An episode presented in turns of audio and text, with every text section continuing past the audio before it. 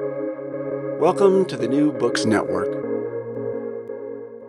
Welcome back to New Books in Christian Studies, a channel on the New Books Network. I'm your host, Zach McCulley, and today I'm happy to be joined by Christopher Ocker, who is the director of the program of Medieval and Early Modern Studies in the Institute for Religion and Critical Inquiry at the Australian Catholic University in Melbourne. And he's also a member of the core doctoral faculty of the Graduate Theological Union at Berkeley. Christopher has written broadly on the Protestant Reformation, religious politics, and theology in early modern Europe. And he's here today to talk to us about a book that was released with Cambridge University Press in 2018 titled Luther, Conflict, and Christendom Reformation Europe and Christianity in the West. Christopher, congratulations on the book and thanks for joining me today. Thank you, Zach. Uh, glad to be here. Great. Well, it's great to have you here. Um, Christopher, before we talk about your book, could you first tell our listeners a little bit more about your own background and some of your own uh, academic interests? Uh, yeah, um, sure. I am. Uh, I have the PhD from Princeton Seminary, a program where we uh, that really stressed uh, the study of theological literature and the history of theological literature. I'd also done seminars in um, in history at the university with Peter Brown and um, William Chester Jordan. They had a great impact on me, and um, and then uh, while writing my dissertation, uh, was resident a fellow at the Institute for Europäische Geschichte in Germany. And um, those experiences gave me a really deep interest in the history of theology, but also in social history in um, the Middle Ages. I was trained as a medievalist, and also in the Reformation and the medieval background to the Reformation. So that was that's that's something that's uh, stayed with me through my entire career. And then I've taught at the Graduate Theological Union and the San Francisco Theological Seminary for many years. And uh, part of my remit was teaching the Reformation and uh, collaborated very closely with uh, Tom Brady, a professor at Berkeley in the history department, who's a close friend and uh, served as really a mentor to me over the years. And um, that that's uh, that's pretty much what set me in the direction I followed. Very good. Well, Christopher, as we turn to your book and we think about Martin Luther, is just a dominant figure in the religious literature of 16th century Europe. There's really been no shortage of work done on him, especially in terms of his ideas. Um, but in your book, you argue for a new perspective on Luther that sort of incorporates the various uh, responses to Luther the, and debate over him. Um, and so what we don't get is is a lot of the typical biographical bits, which you you you mentioned that there in the in the introduction um, of of a more personal approach, but instead you you give us more of an impersonal sketch that kind of fills out these um, social political controversies that surround him. Um, I'm wondering if you can sort of comment here on sort of your approach to this project as a whole. What stirred the idea? um, and maybe how you undertook the research with this broader gaze, this um, broader gaze towards Luther's international reception, even. Mm-hmm. Yeah, um, you know, I, I guess uh, you know that. Well, I was conscious of the fact that the uh, 2017 anniversary of uh, the beginning of the the beginning of the Reformation, as you know, people say in shorthand, I was going to was generating a lot of a lot of renewed interest in in Martin Luther individually. That kind of replicates what happened hundred years ago in um, the 400th anniversary of the Reformation. Uh, kind of spawned a movement that uh, uh, scholars, church historians have called the Luther Renaissance. And uh, uh, it was really at that time that Luther, individually, as a kind of theological genius, began to um, dominate uh, the perspectives of church historians in particular uh, on the Reformation, what the Reformation was. There were some church historians who began to say uh, at that time and, and afterwards, uh, really all through much of the 20th century, that uh, the Reformation was kind of a personal achievement of Luther. They, there was a lot of interest in identifying what was, you know, the key idea, and you know, different people emphasized different things. The, you know, one that sort of stuck the longest is probably the idea of Christian freedom as, you know, something that had huge historical impact and uh, scholars started writing essays about how Luther was the beginning of the modern world, and and they you know they made a lot of really grandiose claims. And I, I guess I, I felt uh, very impatient with that. I thought that kind of a perspective um, at that time made a lot of sense uh, as a way of describing Luther's relationship to uh, the culture of a nation state. Luther came to assume a lot of importance in in German identity. Uh, there were debates about, you know, whether how Luther is related to Catholic identity in German Germany, you know, is or is it just Protestant and, and that sort of thing. In fact, the founder of the of the Institute for Europäische Geschichte in Mainz, Joseph Lortz, uh, one of the founders, was um, a Catholic Church historian who made part of his career uh, as a kind of um, reclamation of Luther, uh, you know, as a as a figure who may have gone wrong, but uh, actually had a constructive relationship to the Catholic Church. All of those trends were really influential in uh, 20th century uh, intellectual history. Of course, there's a lot more to it than that, but um, but uh, you know, partly what I wanted to do was uh, try to come up with an alternative that just did not really depend on the idea that an individual and their individual and their personal their personal charisma or um, genius uh, was a, a, generator of historical change. Um, you know that kind of converges with the way historians operate. We try to you know synthesize a lot of evidence, really diverse evidence. Uh, uh, hyper contextualize things, look at developments of things as as, as uh, dependent on circumstances and uh, not just happening within circumstances. So, you know, it, it also gave me an opportunity to try to synthesize a lot of recent uh, historical research, and um, and I hope to do it in a in a fresh and ins- I hope what is an insightful way. Yeah. Well, I think it's really interesting that y- you call the book uh, sort of of an anti-biography and and you make these really clear distinctions that I appreciated about what you're doing in the work from what you're not doing.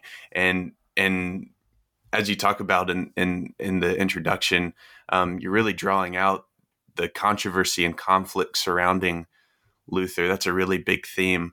Mm-hmm. um, and uh, you get right to it even in the first few chapters. Um, so as we look at these first two chapters um, I'm wondering if you can tell us sort of who are the primary allies and adversaries. Um, many of these players with with their own religious allegiances um, that were participating in in the political, social, religious controversy that that Luther was right in the middle of. Yeah. Um, there are a lot of people who appear there, so that's kind of, that's not an easy question to answer.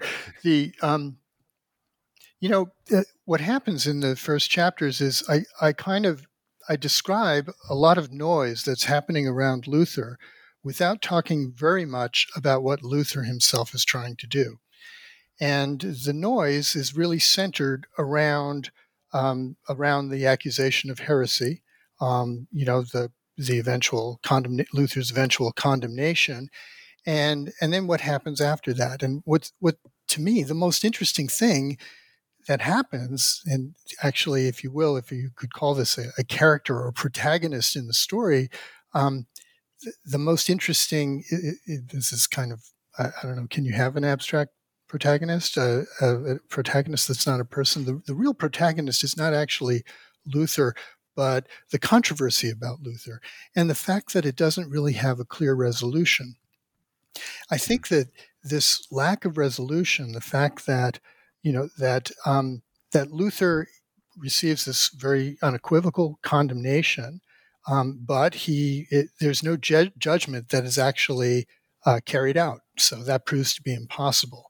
And then what happens in the wake of that failure to, you know, uh, essentially the, the thing that didn't happen was Luther wasn't brought to Rome and the and uh, essentially some decisions about how to punish Luther were never really made. So presumably if he had been brought to Rome, he probably we don't really know, but he probably would have been executed as a heretic. So that's kind of what you would expect, since he he couldn't really be called anything but a contumacious heretic, a, a stubborn heretic, someone who you know was really um, not going to let go, and um, and that was justification for a death penalty. So probably that's what would have happened.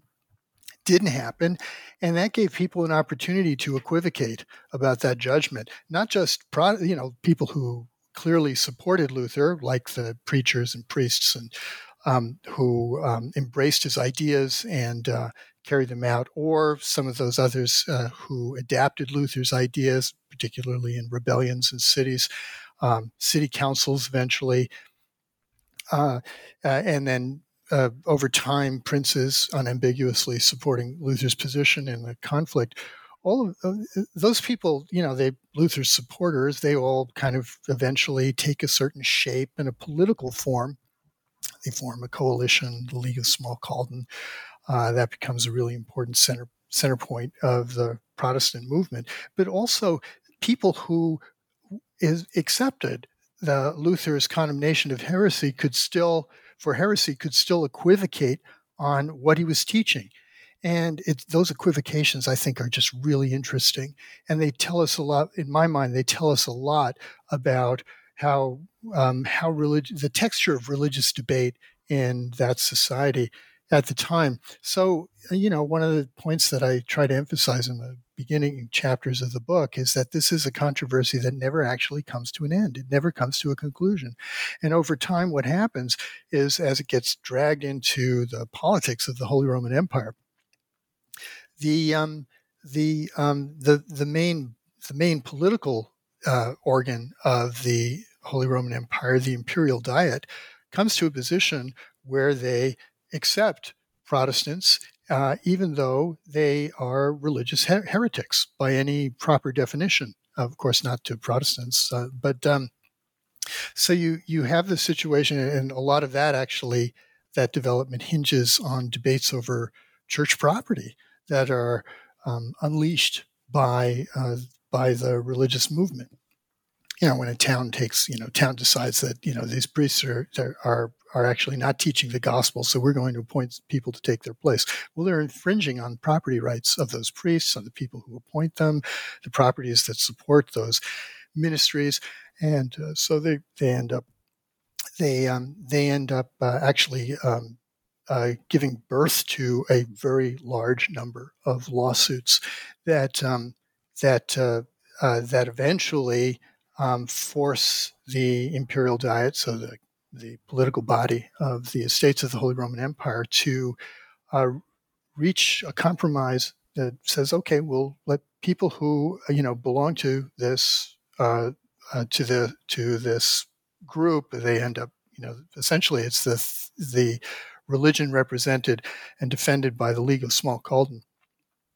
Um, which you know the centerpiece of that is the the Augsburg Confession, the 1530 uh, confession that was um, that was uh, debated at the Imperial Diet in Augsburg in in 1530, the Augsburg Confession, you know, becomes the kind of the defining thing for that group.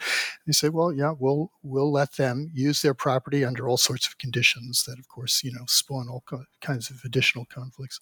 So, yeah, the, the you know, there's a lot of there's there are a lot of interesting little things that happen in that in in that in a generation of experiences that um, yield that uh, compromise. But uh, the, the long and the short of it is, it ends up being a debate that is uh, where the where the parties agree that they're going to disagree. Very good. Well, Christopher, you go on to to talk about the political anatomy of the Luther affair. It's your next chapter, um, and you detail these these various contextual dimensions that sort of explain both the depth and then the persistence of the Luther controversy Um, can you talk to us about how you're demonstrating the connectedness of these various dimensions um, and, and what you describe as a genuine symbiosis between these religious players that are that are involved? Uh, yeah. So um, what I what I try to do so there's you know part of what I described has a certain kind of has has an accidental quality. I'm I'm I'm trying to say, look, there's there's a lot of stuff that just happens. You know, it's in the stuff that just happens is the familiar stuff of the Reformation. It doesn't have a necessity bound, you know, bound to it. It's not like Luther had this idea, and of course, that idea, you know, meant that people had to do, you know, had to reject the priesthood and oppose the papacy, or uh, or uh, persecute Anabaptists, whatever, you know, whatever you want. I, rather than say that, I uh, I've tried to say, look, there's there are all these things that happen. So in in this somewhat chaotic array of of things, um, where do where do we find where do we find shape and form? What are the patterns that prove to be the most influential over time? So rather than an influential individual, what what are influential patterns, or what patterns indicate influence over time? And um, I, I to to my thinking, and I, I suppose there would be others as well. The ones that are quite unique to the religious controversy, um, that is to say, they have a, a, shape that is clearly closely related to the religious controversy, are four, um, which I describe as dimensions. So one would be a papal dimension, another I call a conciliar dimension, another an imperial dimension, and finally a property dimension. And the these these four dimensions, it seems to me, operate a little bit distinctly, um, but they also overlap. So, um, for example, the papal dimension is con- consists of the condemnation of Luther, but then also the attempt to prosecute heresy um, and uh, prosecute Lutheran heresy uh, afterwards. And um, th- I think what's you know if you if you look at this in the impersonal way that uh, I'm proposing, what's really interesting about that papal dimension of this religious conflict is not just that you know a certain viewpoint is stigmatized, but that viewpoint that point viewpoint is stigma, stigmatized so aggressively and com- and that and that and that stigma is communicated so thoroughly that uh, it seems to me perfectly reasonable to say that the uh, one of the great engines of spreading this conflict and making it a continental affair is actually the papacy. The alternative to that is to say is to just try to describe the continent-wide interest in Luther and um, and debate over Luther as something that's generated by people who take Luther's ideas, they learn them in Wittenberg, and then or, or by reading a book and spread them in other places. And of course, there's a lot of that happening too. But when you look closely at the spread of those ideas, what you discover is that they're not all strictly Lutheran. Um, they're they don't all you know correlate really closely with Luther necessarily with Luther's own teachings. Sometimes those preachers coming out of Wittenberg remain networked with Wittenberg. Sometimes they end up being quite independent. Um, there are a lot of ambiguities in the kind of image that gets communicated uh, through that that kind of personal, individual spread of of um, teachings. Not so with the case of heresy. It's a really, it's a really, it's a really firm image that gets communicated. This guy's a heretic. Here are some laws. This is why it's wrong. This is what's going to happen. And then, wow, you suddenly you you see a few people, you hear learn of a few people who are actually being executed for this. That does a lot to communicate.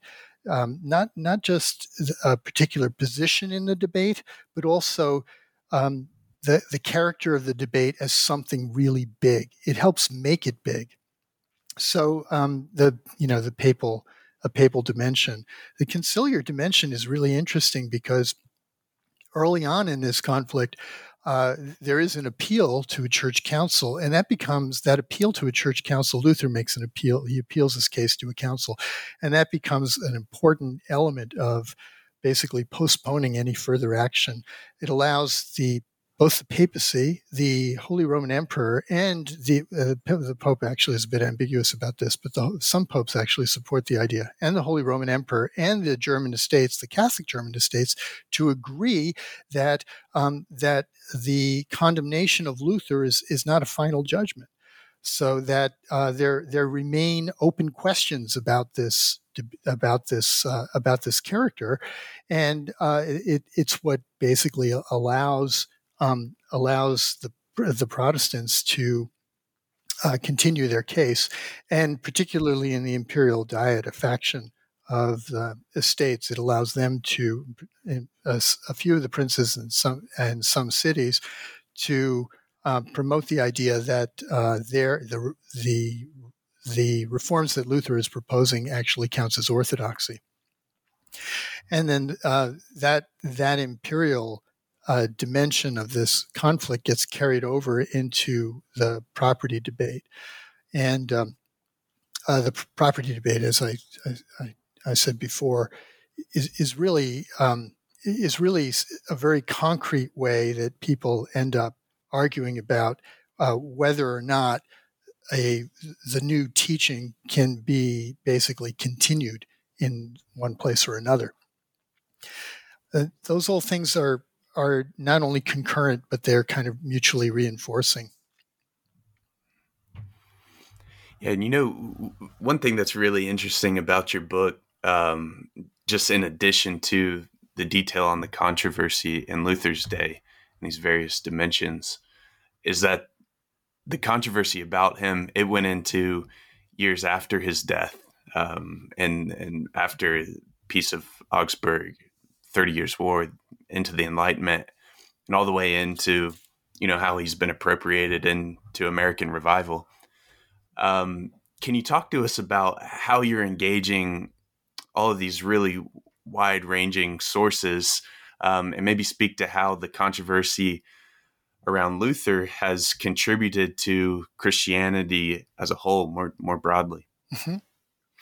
Yeah. Um, uh, yes. I, thanks. I, I think that's it, it's really it, really important to think about these things, um, and also really interesting to think about them. You know, like um, it seems to me that uh, um, you know to talk really broadly about this that the the situation of this uh, unresolved controversy and the kind of uh, detente that gets established, you know, we associate it mostly with the um, the Peace of Augsburg in 1555. It's you know it's it's more interestingly complicated than that, but that that is a good signpost. Um, one of the one of the interesting things about that is you, you it creates it creates this this uh, environment of of religious competition. So you end up having um, a multiple of groups who claim to be the more accurate representation of the true Christian faith. And, um, you know, all theologians who are actually quite important professionals uh, and educators and uh, uh, courtiers uh, at the time, they all agree that, you know, that Christianity is a singular religion. It's represented by the creed. It, uh, it, there is one holy Catholic Apostolic Church. This is confessed by, you know, all, um, all these churches. The only exception to that would be some of the Anabaptists who are truly brutally persecuted. Um, and um, the um, the one the one true Christian faith. So you know, really, what happens is you have a situation of uh, that's created of competing orthodoxies. I think there is in in conflict uh, that a conflict. This is an idea that comes from the early conflict sociologist Georg Simmel that in a conflict, uh, uh, what matters is not just the way in which parties just, uh, parties oppose one another, distinguish each other, but there's a relationship that's created between those parties, and uh, that relationship can form a kind of codependence. And I think that's really present in Catholic and Protestant conflict after the Reformation. So, you know, historians have frequently um, uh, described in in recent years, uh, up until recent years, uh, they've described the, the Reformation as uh, as a as producing uh, confessional states. And so you have states that, uh, you know, form a, a, kind of coherent idea of what the society is around its Catholic or Lutheran or Calvinist uh, confession. And I, am not really satisfied with that because it, it suggests the, and many historians, it's become sort of a cottage industry of sort of picking at this idea and trying to pick it apart and criticize it. So I, am like totally unoriginal in doing that. But the um, to me, you know, the one of the big problems with it is that it it uh, it, it it it relies on the notion that the that a confessional state is very socially and culturally cohesive, and it's that cohesiveness that really matters. That had the advantage for historians to um, you know appreciate uh, religious re- religious interests, debates, and also theological ones. Uh, so the theologians play a really important role in developing confessional identity. There's some church historians, the German, uh, the Göttingen church historian Thomas Kaufmann, for example, has emphasized this very productively. They play a really important role in sort of be, uh, uh, assuming the role of experts who can, you know, define what culture is in the terms of, you know, Lutheran confession, all that. Well, um, the view that I'm proposing here is a little bit different. It's suggesting that what matters here is not the coherence of the view, but the interdependence that is created by, you know, uh, juxtaposing your position to as let's say a Lutheran position over against a Calvinist or Reformed or um, Catholic position. And um, and I think there's you could even go so far as to say that there is a um, that there's a, a, a, sense of affinity that you that if, that religious affinities are are relative, and that um, the that the three main confessions have a sense of affinity with each other over against other largest larger religious differentiations like the difference between Christians and Muslims or Christians and Jews. Um, what, what I'm trying to do um, in this book is view the, the the effect of the Reformation as the creation of a kind of cultural pluralism that has a certain dynamic. Um, so yeah, it's true. Confessional identity is like something quite important, but it's not. It it's it's not a, necessarily in and of itself a totality, and um, it could it it's, might be better to think of it as a piece of a larger totality. Um, let's call it Christendom, and uh, and so.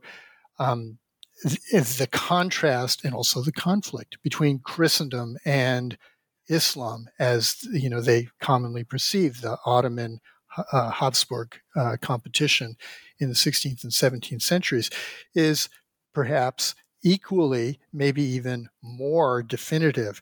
I think if we start thinking in these terms, we can look at pluralism as something that is in in, not it doesn't create a very peaceful society, but it is you could say socially productive. So the variety is something that you know helps people think of multiple ways that they're associated with each other and others. So yeah, sure, I might be closer to this as a Lutheran. I might be closer to this other Saxon Lutheran over here.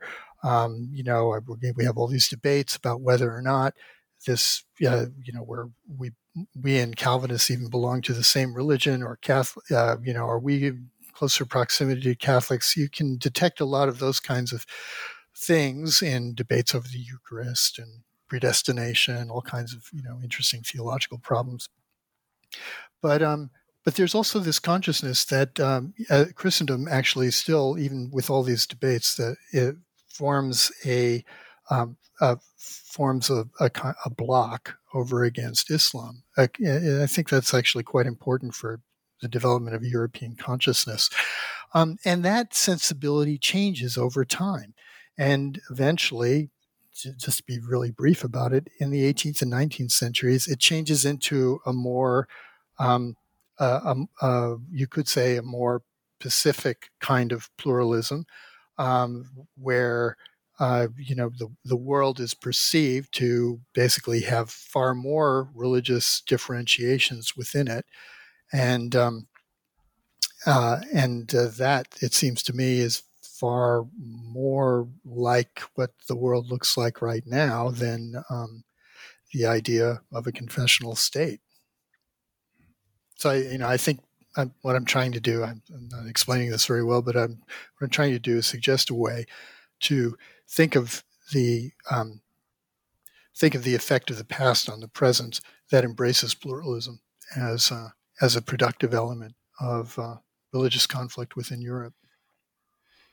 Yeah, well, Christopher, I, I, I think you explained it well, and, and and I think you've you've really demonstrated the complexity of the Reformation and, and showing how it it it sits upon these different interests and opinions of people at different levels throughout society, and and you've also demonstrated diversity of opinion on Luther um, that's gone on even into the present. Um, well, Christopher, with, with, with this book now a few years behind you, um, and now before we wrap up today, uh, can you share with our listeners what you've been working on uh, recently? What what they might expect from you in the future? Sure, thanks. Um, uh, right now, I'm I'm finishing a follow up to this book, uh, which um, will probably have the title "Hybrid Reformations." Um, that I hope will be out next year. Um, what I'm what I'm looking at there is in this next book. It, it's a narrower focus on certain social and intellect, intellectual dimensions of the um, of the generation of the Reformation. So Luther's generation, and um, and before. So uh, so what I want to do is highlight and draw attention to some of the things that are marginal to the religious controversy that happen on its margins, but actually say more about what um, what is uh, what what is effective and formative in um, in uh, in the emergence of Protestantism uh, than uh, than perhaps you know the, the stuff that's right at its, right at, its center. So those include those include some uh, examples of uh, well, importantly, actually, they include people who get who um, who are accused of Anabaptism. So Anabaptists, whether real Anabaptists or so-called Anabaptists, uh, also things that happen on on the intellectual periphery. So uh, the question of nominalism is um, is nominalism is nominalism an important intellectual force, um, and is can Luther's theology be called nominalist? And um, I, I, think the answer is. Um, actually, no on both counts. Uh, so uh, I have I have a a particular argument about that. Uh, biblical interpretation, I've uh, argued in another book that the idea that um, you know, the literal interpretation of the Bible is a kind of Renaissance or Reformation invention is really problematic. And there's a lot of evidence in uh, pre Reformation uh, school commentaries, so scholastic commentaries in the 14th and 15th centuries, that show how a conceptualization of the text as a, as a kind of literary document with theological content uh, develops and becomes and converges with uh, Renaissance humanism becomes really important in the Reformation. I'm taking another look at that idea in this next book that focuses on uh, figurative meaning into allegory. So, is the Reformation, Protestantism, something in it, or for that matter, Renaissance uh, biblical scholarship, something inimical to allegory? And I argue, no, that's not the case at all. That misconstrues how both how allegory functioned in the Middle Ages and in the Reformation. So these are these are things that are not really at the center of of the emergence of Protestant, Protestantism, the debate over the papacy, the idea of justification by faith, you know, the uh, uh, revisions of sacramental theology, those sorts of things, uh, or uh, or rebellion, urban rebellions, um, as, and social movements related to that.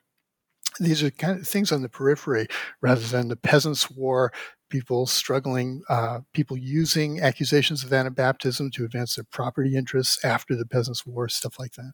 I'm trying to show how this periphery actually tells us more about the emergence of this pluralistic Europe than um, and and this and the weirdnesses about pluralism within Europe uh, than uh, focusing on the center of religious debate. Very good. Well, we wish you the best with your research and, and those writing projects. Uh, but for now, we're glad you've you've written this book. It's called Luther, Conflict, and Christendom: Reformation Europe and Christianity in the West.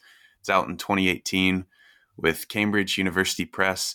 And Christopher, thanks so much for taking the time to join me today. You're welcome. Thank you for having me. And thank you all for listening. We'll see you next time on New Books in Christian Studies, a channel on the New Books Network.